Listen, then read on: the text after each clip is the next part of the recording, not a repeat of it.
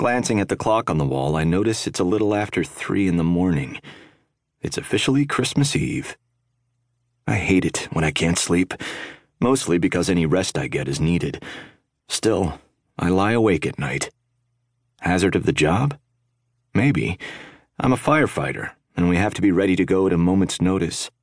For close to an hour, I lie here, listening to the sounds of the 14 guys around me, some snoring, some talking in their sleep and one making a noise I don't want to know the meaning of.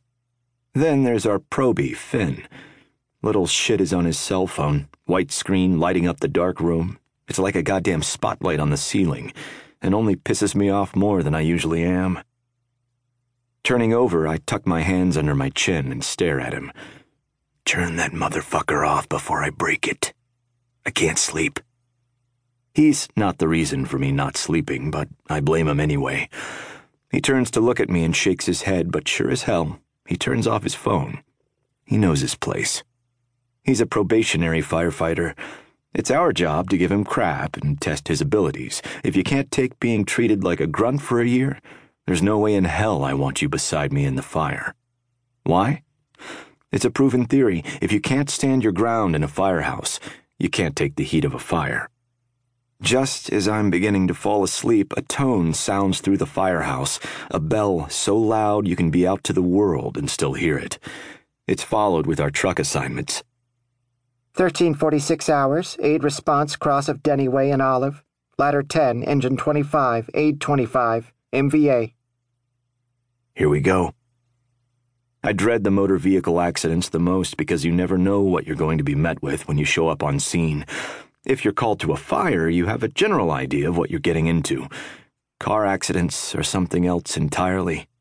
I might be picking up body parts off the freeway or trying to pry a dead three year old from his mother's arms because she thought it'd be okay to hold him in the front seat because he was crying.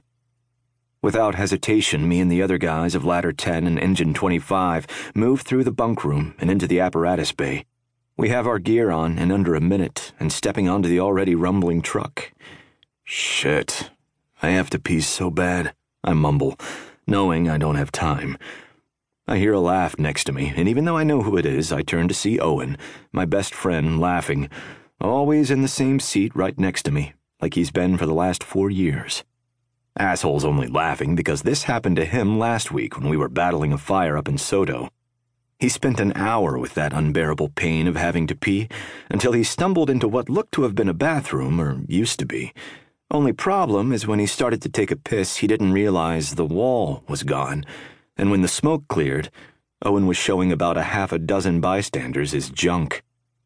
At least I can hold it, I tease. Unlike you. Owen doesn't say much, sits and smiles as the guys rouse him about it.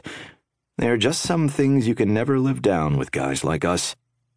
Aluminum overhead doors lift clear of the bays while our engineer hits the lights and sirens and punches the gas, rolling onto Pine Street. Within three minutes from the time the dispatch was given, we're on scene, and most of us are shaking our heads at the situation before us. At least this Joker's in one piece this time. Jay, another firefighter on ladder 10 with us, notes. I don't think I can stomach another dismembered body this week. I'm with Jay. At least he's in one piece. Four days ago, we went to a call where a man had been cut in half. Torso in the back seat, cell phone still in his hand, and his legs in the front.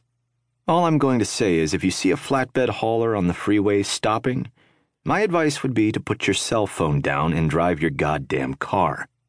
Or here's a useful recommendation, too use your brakes.